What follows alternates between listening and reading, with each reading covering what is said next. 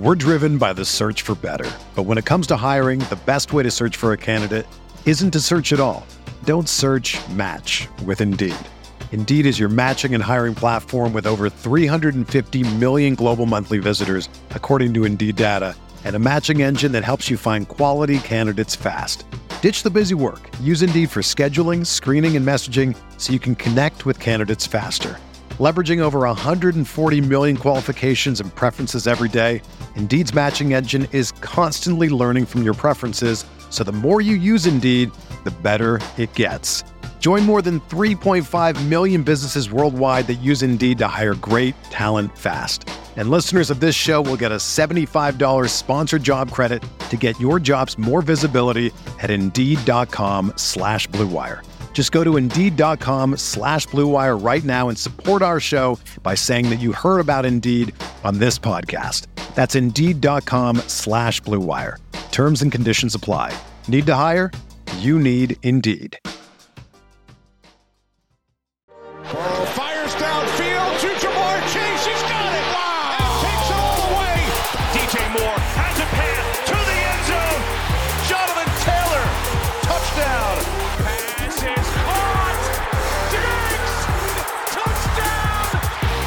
Hello, and welcome back to RotoViz Overtime on RotoViz Radio, brought to you by Blue Wire. My name is Colm Kelly. You can follow me on Twitter at Overtime Ireland, and I am joined by Shawn Siegele, my co-host here on the podcast. Obviously, this is the RotoViz Overtime podcast.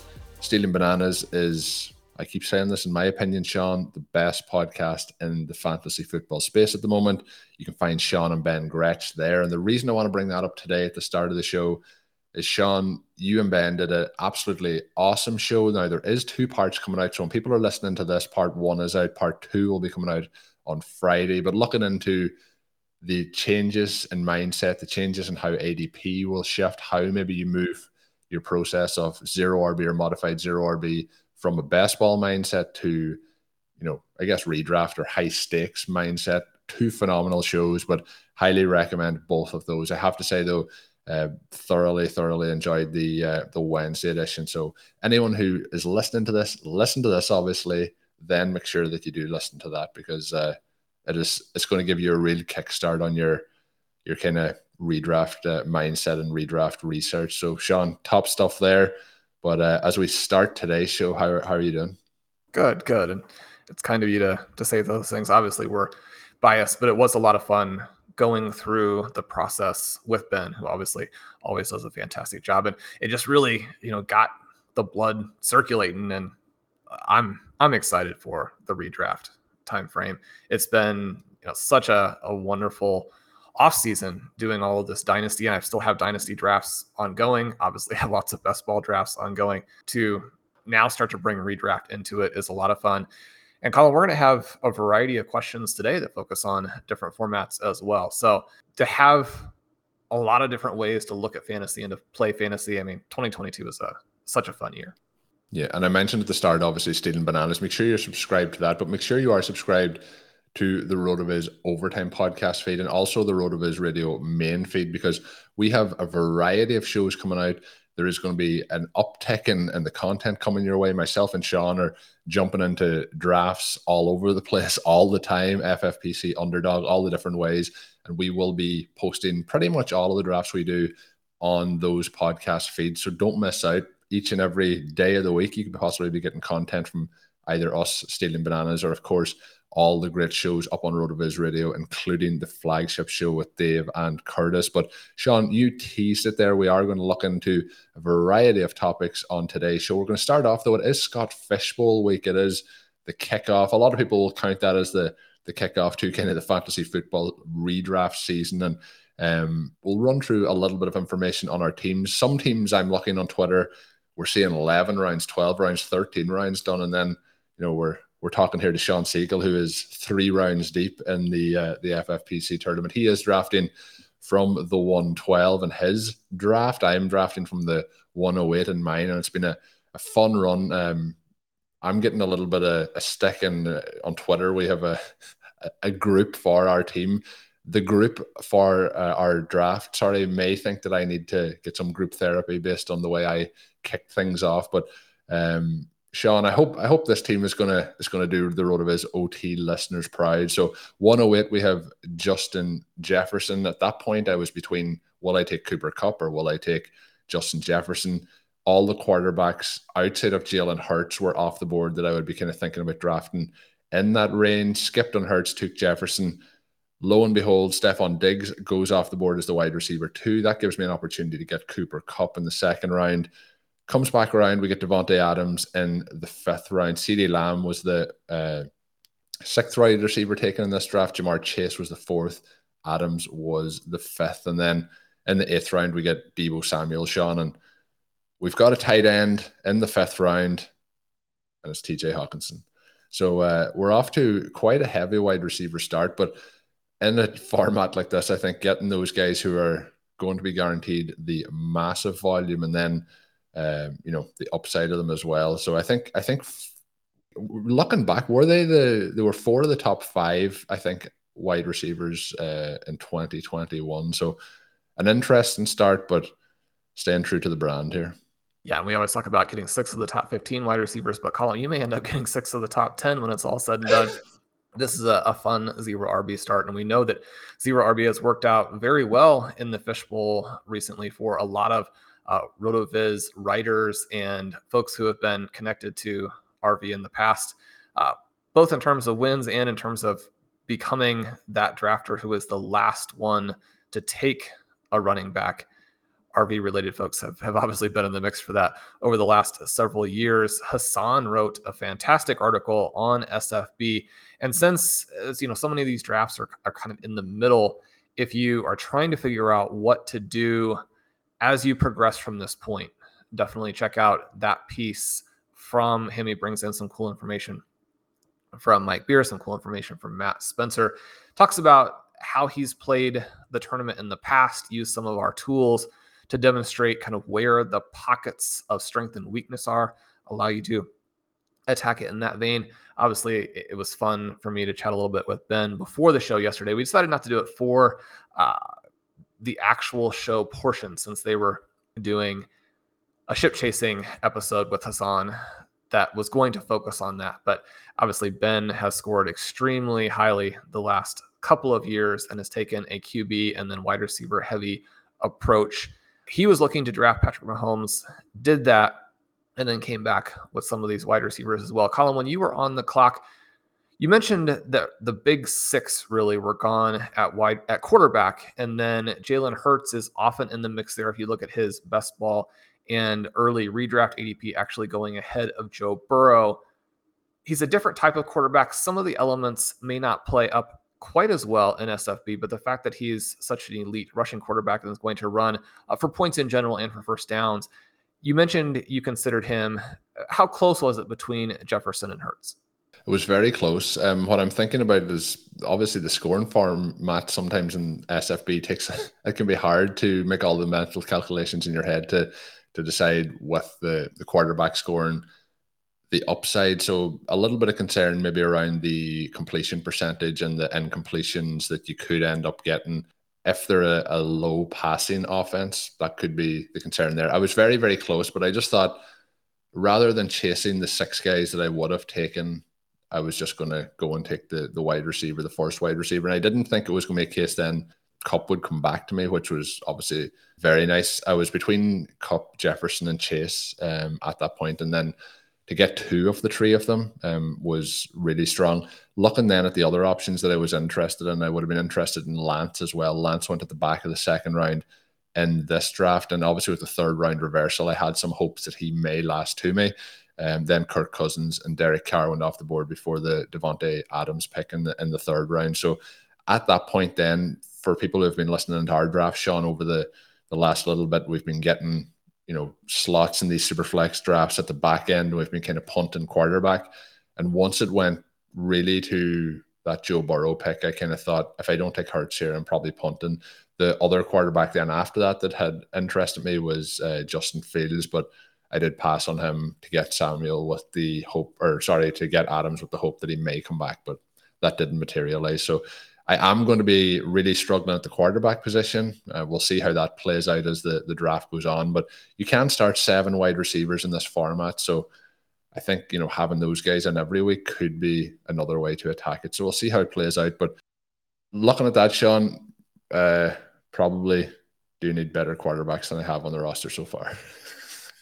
Did you consider Tom Brady or Aaron Rodgers at all there in round two because of the completion percentage? They were two of the higher scoring players last season.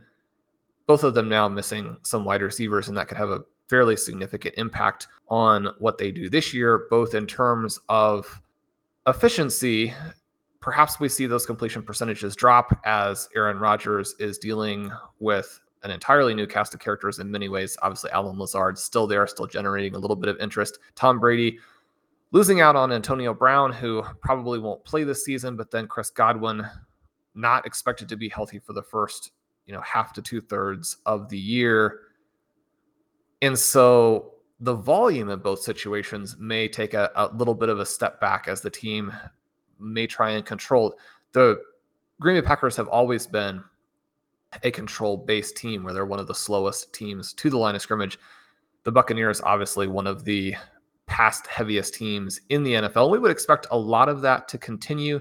And yet, with the way that Leonard Fournette played for them last year, at least the way that they seem to perceive him playing, you could see that become a little bit more run heavy at the same time that maybe Brady struggles a little bit. Is that what took these two guys off the board, or, or is it just that they're not quite as fun as selecting Cooper Kupp? That's two of the things that so the information that you're after sharing was part of the reason. The other part was you know it's maybe just not as fun as drafting Cooper Kupp. So I was joking with Pat Kerrane when we did the Tuesday live stream on the RotoViz YouTube channel with Zachary Kruger. We drafted him and the underdog puppy, and uh, I was talking to him and that just about you know some of the upside of these players and the fun and some of the thought process we put into drafting a player in the Scott Fish Bowl, which obviously is for charity and the elements of it are absolutely fantastic. But we're making these like trying to crunch all the numbers, make the decisions, and then we're playing in some of these more high stakes leagues, and we're just like going with the flow with you know our guys. And I just felt like in this I was going to have some fun as well. And you know if I passed up in the quarterbacks, we're going to to really go in and, and just have some fun with it and see how it plays out. So Rodgers, I think the slow pace is going to be a big concern. I also think like losing Davante Adams I think the offense will be fine as a whole, but I don't think we're going to see, you know, I would be surprised if we see a 40 touchdown season out of him. And I think we keep saying it, and it's at some point it's going to happen. Brady is going to it's going to fall off. It's going like it's not going to just keep happening and happening and happening. I'm probably going to be wrong for the next six years, and then in seven years' time, that will be the case. But um, yeah, just just thought it was more fun to the Kupp is probably the the true reflection there. Looking at your team, Shawn, through those first three rounds, spot 112, Christian McCaffrey, followed up with Cooper Kupp, and then in the third round reversal gets Kyle Pitts, so you get that elite tight end. How are you feeling so far? How's the draft playing out? And I want to give a shout out to my team or my league is uh, Ireland. So I was pushing for a live draft in Ireland. We didn't get that to happen, but we have uh, the Dublin Ireland division. So a lot of Irish guys in their fun times. We also have Scott Porter in there, who is of Friday Night Lights uh, fame among a couple of other shows. So we're having some fun conversations in there around some of his shows and such. But yeah, it's a real a real fun draft crew that we're in with uh, in the Dublin Ireland division. But Shawn, your thoughts so far as as your draft progresses? Yeah, it's really cool to see that in terms of your division there. I selected the 112 uh, again, kind of to put myself in this situation where I could just avoid quarterback and have a good excuse to do so. Draft a little bit of an unusual team and try and hit on some of these QBs late. So I started with Christian McCaffrey, Cooper Kupp. I, I really wanted to start with Ja'Marr Chase there, but in a charity format like this, I thought mix it up a little bit, try and keep Cooper Kupp's, Kupp's ADP high for everything. Try not to, to lift Chase too much. Now, I mean, he's locked into the 105, 106 range in most of the formats we're playing. So it's not going to really affect that. But because I expect to get so much exposure to Chase, I did want to mix in Kupp here, coming off of one of the all time great seasons. And then coming back in round three, it was a difficult choice because Trey Lance is probably the way to go but I did want to take Kyle Pitts. One of the things we see in this format is that the elite tight ends separate just like in all formats. And I think that Kyle Pitts has a very good chance of being the overall tight end one this season. in order to build a team that is both unusual but has extremely high upside, I'm going to need to have some luck at the quarterback positions later. This is a format that really punishes you. And it's one of the reasons why so many of the good teams do start QB, QB, and then draft extremely well from there. One of the things that Hassan mentioned in his article is that if you don't lock down even that QB2, that's the position that will come back and give you problems. So, taking a lot of risk, but I wanted to draft three players who I believed have a very easy path to be the number one player at their position. I could have the RB one, the wide receiver one, the tight end one.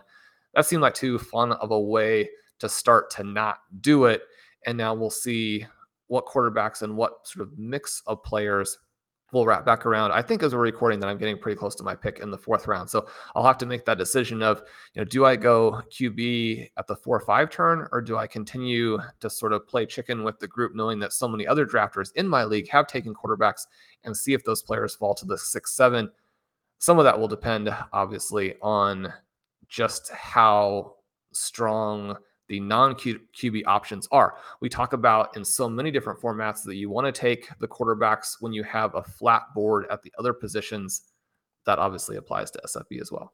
Yeah, and uh, Shawn, we'll just reiterate to the, the, listeners, we do like quarterbacks. We will draft them at some point, but for our recent drafts, we've been pushing the boat out as far as possible on quarterbacks. Some of the options available, Shawn, for me are, and for you as well, I would believe at this point are going to be the likes of Ryan Tannehill, who, you know, these are the guys we haven't been excited about, Matt Ryan, but we could be into the the Geno Smith sweepstakes, the Baker Mayfield, you know, Daniel Jones, Zach Wilson. They're kind of the guys that we're probably leaning into, but we'll see how it plays out. And you mentioned hoping that some of the guys fall. That's kind of my approach when I was taking Samuel, when I was taking Hockenson, is versus the quarterback options you could be taking, like a Matt Ryan at that point. We'll see if they can fall a couple more rounds and how it plays out. So it's going to be interesting. We'll, we'll, we'll update everyone next week as to to how it finishes out. I'll hopefully have my draft finished. Maybe at that point, Shawn will probably be in the sixth round. So we'll we'll see. He'll be able to use the the ADP in my draft to see how it goes. But we're going to get into some listener questions. We're going to do it right after this. We're driven by the search for better. But when it comes to hiring, the best way to search for a candidate isn't to search at all. Don't search match with Indeed. Indeed is your matching and hiring platform with over 350 million global monthly visitors, according to Indeed data, and a matching engine that helps you find quality candidates fast. Ditch the busy work. Use Indeed for scheduling, screening, and messaging so you can connect with candidates faster. Leveraging over 140 million qualifications and preferences every day, Indeed's matching engine is constantly learning from your preferences, so the more you use Indeed, the better it gets. Join more than 3.5 million businesses worldwide that use Indeed to hire great talent fast. And listeners of this show will get a $75 sponsored job credit to get your jobs more visibility at Indeed.com slash BlueWire. Just go to Indeed.com slash BlueWire right now and support our show by saying that you heard about Indeed on this podcast. That's Indeed.com slash BlueWire. Terms and conditions apply. Need to hire? You need Indeed. When you need mealtime inspiration, it's worth shopping Kroger, where you'll find over 30,000 mouthwatering choices that excite your inner foodie. And no matter what tasty choice you make, you'll enjoy our everyday low prices, plus extra ways to save, like digital coupons worth over $600 each week. You can also save up to $1 off per gallon at the pump with fuel points. More savings and more inspiring flavors make shopping Kroger worth it every time. Kroger, fresh for everyone. Fuel restrictions apply. So, Shawn, the first question comes in from Brandon, and he's obviously we get a shout out here to, to Zachary Kruger as well. So he says, Hey, Colm, love the pods with Shawn and Zach. Keep it up. He says, As you're transitioning into redraft content in July and August, I have some questions I'd love to hear your input in. Hopefully, others have these as well, and it could make for some good podcast material. So, we're always looking for questions. And I would again plug Shawn's uh, show with Ben that came out this week because it really helps for this for a redraft mindset. But this one is actually looking a little bit more into auction. So he says, How are you approaching auction drafts this season? Are you waiting for values? Are you going stars and scrubs? You know, four wide receivers in that tier two range, he said, etc., to see how to kind of build things up. So a couple of different approaches you could have there. He said, Would love to hear your strategy and why you're approaching it in that way. And then the second question, we'll take these one at a time. The second one is how would you change your strategy in a two running back, two wide receiver, two flex in a half PPR system versus two running backs, three wide receivers, and one flex and one PPR. So we'll kind of probably switch between them both, Shawn. But I've mentioned a number of times that we do tend to get some auction questions. They're they are more niche, but becoming more popular as we branch out into various different types of leagues and more people are playing fantasy football. Auctions are getting more popular. I always give a nod to Dave Caban, who I think is one of the best guys in terms of auction strategy and value in players in auctions. I don't play in a lot of auction leagues, so I'm going to let Shawn take this question in general. But my approach anytime there's a format like that is to try and take your overall budget or the salary allocation that you're going to have and kind of divide that out round by round and then approach it kind of similar to a redraft league, but trying to you know get the, the value so you can put a lot of the zero RB elements into modified zero RB and etc. But Shawn, what's your thoughts? Are you playing in, in many auction leagues this year? I have a lot of auctions in the kitchen sink leagues, and these are a little bit different because they're slow auctions and they're dynasty auctions. But you can take a lot of the sort of foundational tactics and use them in any type of auction. And the big thing is just that you do want to have a sense of what you're willing to pay for players and what you think the scale is. Matt Spencer has also done some cool work about this on the site. You can check those out uh, when you click on his name in the archives. But you can also use our rankings and our tiers. And one of the things in the dynasty side, you can see how those tiers correspond to what we believe the trade values are. On the redraft side, you can think of this in terms of the sliding scale and how that would sort of reflect from dynasty back into redraft and how the top players are worth so much more. And so you need to kind of plot this out and make sure that you have a sense of where you're willing to go on players because your auction is going to happen fast and furious if it's a live auction to where you need to know if you're willing to push on the stars or wait for them. The worst thing you can really do in an auction is to be patient and then end up with so much of your budget left at the end that there's not really a way to spend it even though it can leave you with less leverage in the middle of the auction, if you get some of the stars early at discounts, then you're set up to do a lot of different things. And one of the things that you'll find is that these guys then at the end of the draft, you can get a lot of values for one or two, or however your particular league is using the different units. Whatever the kind of minimum is, you'll find that that actually buys players that you like. And so you can fill out your roster in that fashion. But knowing what the values are at the beginning is crucial because in some drafts, you're going to have aggressive players who push those up and want to get their guys early. And so the values aren't there. And you don't want to overbid and, and put yourself in the situation where now you do have a star, but you're not going to have depth. One of the things we talk about, and really in all formats, is that depth is very, very helpful. Being able to win the race to the flex, all those kinds of things. But if people are trying to wait and see what others are doing, wait to see how the market kind of sets it, the values will really happen in those first 15 minutes. And you have to either buy then or you'll miss out. And so setting yourself up to, to, to where you know what you're willing to pay is a crucial amount. You can't wait on the other members of your auction to give you a sense of what the prices are. That won't work. You're going to come down to the end and you're going to find that a lot of these guys who are in the middle to late middle are vastly inflated compared to where you actually had them if you go and look at how those values, how those prices should decline throughout the tiers, again, that you can see in our redraft rankings. The other part of this that's really interesting is if we have a two running back, two wide receiver, two flex, half PPR, as opposed to the two, three, one, and full PPR, I mean, it's a huge difference. And even though it's kind of set up for best ball, if you go in and play with the win the flex tool that Blair Andrews has put together, you're going to be able to see that. Now, Connor O'Driscoll has put together some really cool work on sort of the running back dead zone, that third wide receiver in underdog, how the third wide receiver with the half PPR format works. In this situation, obviously, we don't have that third wide receiver. We have the two flexes and we have half PPR. When you put that into the win the flex, what you see is that the running backs become far, far more important than they do in a lot of these formats that we're playing, where they're essentially two running back four wide receiver formats. The one described here is going to be much closer to a four running back, two wide receiver format.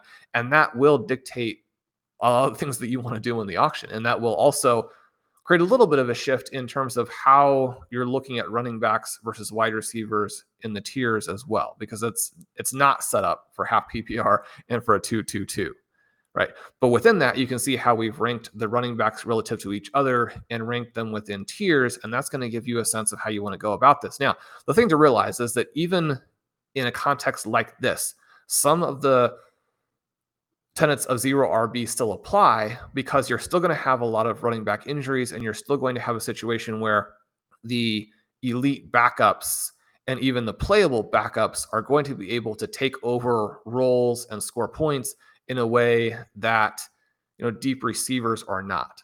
And so there's still a dynamic where perhaps you want to have a couple of star running backs and then you want to have a good pocket of those sort of zero RB candidates, the guys who can come out and be this year's Cordarrelle Patterson and Devin Singletary and Rashaad Penny, Sony Michel, Leonard Fournette, those guys. So it's not something where you shift and then spend all of your money at the running back position, but it is a very different dynamic, and you want to address that and, and be aware of that as you play it. The 222 with half PPR is going to be sort of a running back centric league, but one especially within the context of an auction where if you're targeting specific values and specific players that we like, and one of the things that you can do is if you don't need quite as many wide receivers, is you can get that star and then you can really load up on those rookies. In auctions, I expect them to be underpriced, if not exactly the same way they currently are in redraft or in snake, then in a similar type of way really good, really good information there, and hopefully, you know, Brandon and anyone else playing in auction leagues will use that to their advantage. But there's a lot of parts there outside of the budget element to the auction part of it that again crosses over throughout any format that you're playing in, and that's why it's so vital to understand your lineup requirements, the flex positions, the point scoring, and so on to uh, to give you that great advantage against your other, I guess, eleven on average uh, league mates. Thank you, Brandon, for sitting in that question. The next one comes in from Jeff Davidson. He said he works in equities. So he says, in an efficient market, the best predictor of a stock or a bond price is current price. So what it currently is at, he said, fantasy football ADP is looking more efficient each and every year. If entering a tournament, doesn't it make sense to wait until there aren't many entries left? So coming up to the closing point of a tournament, or I guess when there isn't many more. We're seeing that with drafts like, you know, the underdog puppy one fell, the underdog puppy two is now opened. So you may be coming into that closing element of a contest as well. But I think what he's mentioning is you should have more information as the, the time progresses versus when the field is drafting at its earliest point. So he said, sure, there are some exploitable inefficiencies in ADP at times, but each day we get closer to the season, ADP reflects the news, injuries, trades, coaching changes, and so on. So, what's your thoughts, Shawn, on I guess we've had a, a, great amount of information, particularly from Michael Dubner. I done a baseball show with him talking about the barbell approach and when to draft and things like that. But I guess we could turn this into something like the main event. So the FFPC main event, high stakes entry, we're drafting the teams. Any priority of drafting that in early, say mid July? I know there's slow drafts at the current moment, but the the advantages of drafting that versus drafting it. Let's even go as far as the after the Thursday night game, which you can do in the FFPC main event after the Thursday night game of Week One. Yeah, so this this question is right on in terms of talking about some of the advantages that you can have and some of the trade offs that occur. One of the reasons that Dubner has discussed the barbell approach. I mean, number one, just that's what history has strongly suggested to us happens that very early and very late, you get the best results. Very early, there are a lot of exploitable elements in ADP, and those get tighter throughout the course of the off season, but they get tighter in this range where there's really not a lot of new, meaningful information. And so, the information that will come later that will actually help you draft more efficiently isn't there, but all you're doing is drafting with ADP that has a lot of the exploitable opportunities taken out. So when you go through this kind of dead period, it's still a fun time to draft. There are still things that you can do. I wouldn't discourage people from necessarily drafting there. I think you just need to know what types of draft tactics are going to work. And that's one of the things that Ben and I talked about sort of on the redraft show as well is how do you need to draft depending on what time of the year you're drafting because there are different strengths and weaknesses at different points. Then once you get into the training camp and the preseason, news is coming fast and furious. We get a sense of which young players are really ascending or are you know, catching the coaching staff's eye and look like they'll be able to contribute right away. We get a sense of which players are healthier than others. We get a sense, perhaps, of which teams are taking new offenses and new quarterbacks in a way that is successful, and which ones, at least according to the beat writers, appear to be struggling. Then you go into the preseason, and at times you get even more information right now in so many situations. The number of fantasy relevant players who are actually playing significant snaps in the preseason isn't particularly high. But you go through that stretch and you do get more and more information. And I think, especially rounds 11 through rounds 20, get to be a lot tighter. And so you're having a lot fewer misses. Now, there are different advantages and disadvantages there. So, again, there are some trade offs. If you have a draft that's early and you know two or three players who end up going in rounds 13 and 14 aren't drafted at all and then you can take that and if you have that aggressive mindset, you believe that these players are going to be big impact guys, you can spend a huge amount of your free agent budget. And suddenly it's, it's like you've got an extra player. So that can have a positive to you. But if you're doing something like zero RB, one of the reasons that you know we have zero RB lists at different times of the year is we do get a lot better sense of maybe how around 17 through 20, which players you really want to stack in there and which players you don't really need to load up on because they're not going to be guys for the first two or three weeks. That doesn't mean that they won't be free agent acquisitions at some point. But if it makes sense to roster a wide receiver or this particular running back or this particular tight end to see if they actually perform in weeks one and two, knowing that they're a likely cut, and then you're going to fill back in with running backs who come up to deal with injuries. So there are a lot of different elements there in terms of how you play some of those late rounds. And then there are a handful of guys who get hurt you don't step on those landmines, at least from a preseason perspective, if you don't draft until the very end. You know, if you draft and then Travis Etienne goes out, I know that in one of Ben's drafts last year with some of his buddies, they drafted a main event and then Etienne was injured like within the next 48 hours. And uh, you know, that's a real gut punch. You feel like the wind has really gone out of you because you've lost a, a, fourth or fifth round pick, and it's hard to get that back. I mean, it's such a, a valuable player. Now, I've had plenty of teams, lots of other people have had plenty of teams where even like the second and third round picks do end up getting lost, and you have to be able to cover that. But even getting a month's worth of production from them before that happens can be helpful as you move on and you identify some of the players, some of the emerging stars who are going to take their place. So, yeah, there's definitely a value to drafting later. And some of the best teams that I've had, I don't think any of the ones who finish in the top five necessarily, but one of the teams that finished third overall in the regular season was a team that I had drafted after the original Thursday night game. And one of the things that I did there was take advantage of the fact that Peyton Manning had had passed for just some ungodly number of touchdowns and points. I mean, he may have had a 50, 60 point game.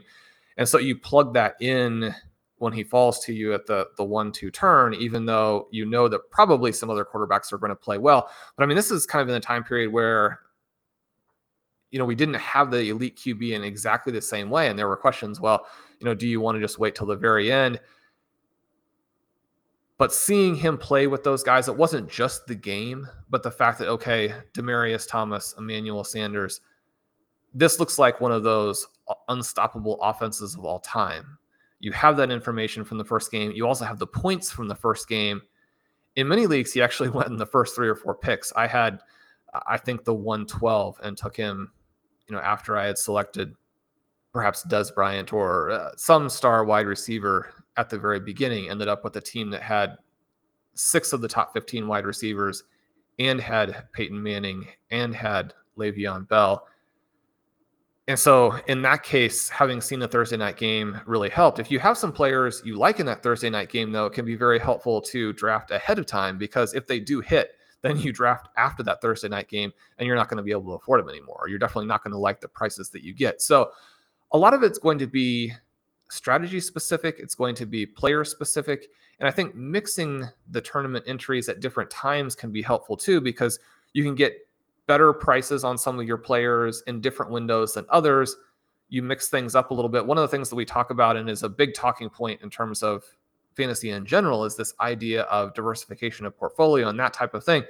You can do that by selecting players that you don't like or the players that you think really aren't that great of value, but you can also do it by drafting at different times and getting you know, really some widely ranging prices on the guys that you do like, because then that's obviously going to create different teams around them as well. And some of the uniqueness or some of the specific combination you hit on the guys in that particular draft that you need, it can work out well for you. So I definitely think that this, uh, what Jeff is saying here is very much along the lines of things that we see all the time but I wouldn't necessarily encourage people to, to stop drafting until the very, very end because there are some really cool things you can do up until that time. And then just a lot of it obviously is for fun. And so you want to spread that spread that fun out.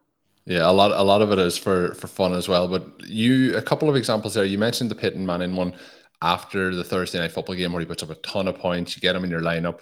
The other ones that we've talked about, and this may or may not work out come season's end, but you've talked on the show here a couple of times about some hyper fragile builds where you've got you know three absolute star running backs in those first three rounds. And at the start Saquon Barkley was the third running back in those couple of different times and obviously that isn't available now. So the market becoming more efficient based on where the ADP should be is something that you cannot take advantage of that any longer. So there is the advantages to drafting earlier. There's the advantages then obviously to waiting and having all that information.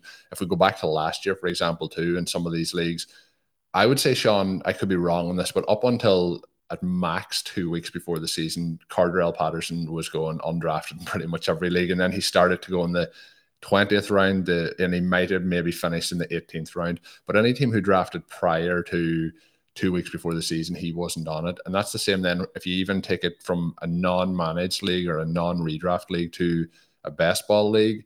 If you are drafting some of those players, that means that those other teams that drafted before, I guess, aren't going to have them. But if you have them on your roster, again, that's giving you a huge advantage throughout the season prior to maybe getting to the playoffs. So there's a number of different ways it can be played. And I think playing it like Michael has suggested in his articles of going at it a little bit heavy early on when there is those efficient or uh, inefficiencies then drafting a little bit throughout the process and then at the end going heavy again. I think you get the best of both worlds with with that approach. But really interesting question coming in from Jeff. We like those questions that, you know, and, and I've mentioned this on the shows before.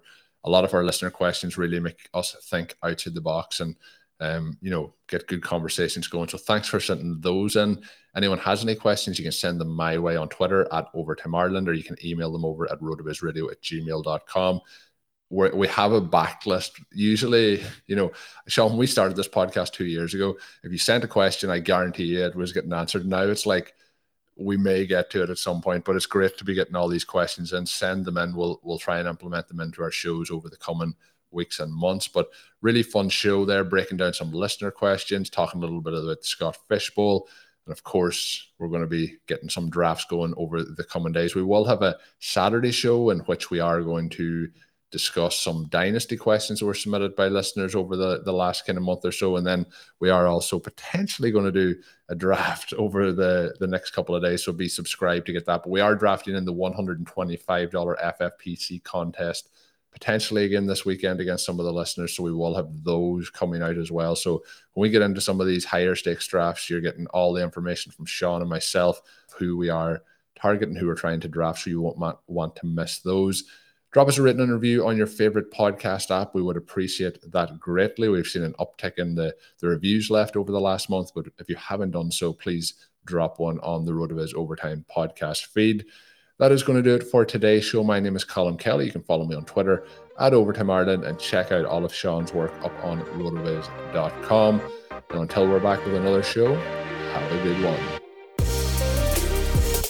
Thank you for listening to Overtime on RotoViz Radio. Please rate and review the RotoViz Radio podcast on iTunes or your favorite podcast app. You can contact us via email at rotovizradio at gmail.com. Follow us on Twitter at RotoViz Radio. And remember, you can always support the pod by subscribing to RotoViz with a discount through the RotoViz Radio homepage, rotoviz.com forward slash podcast.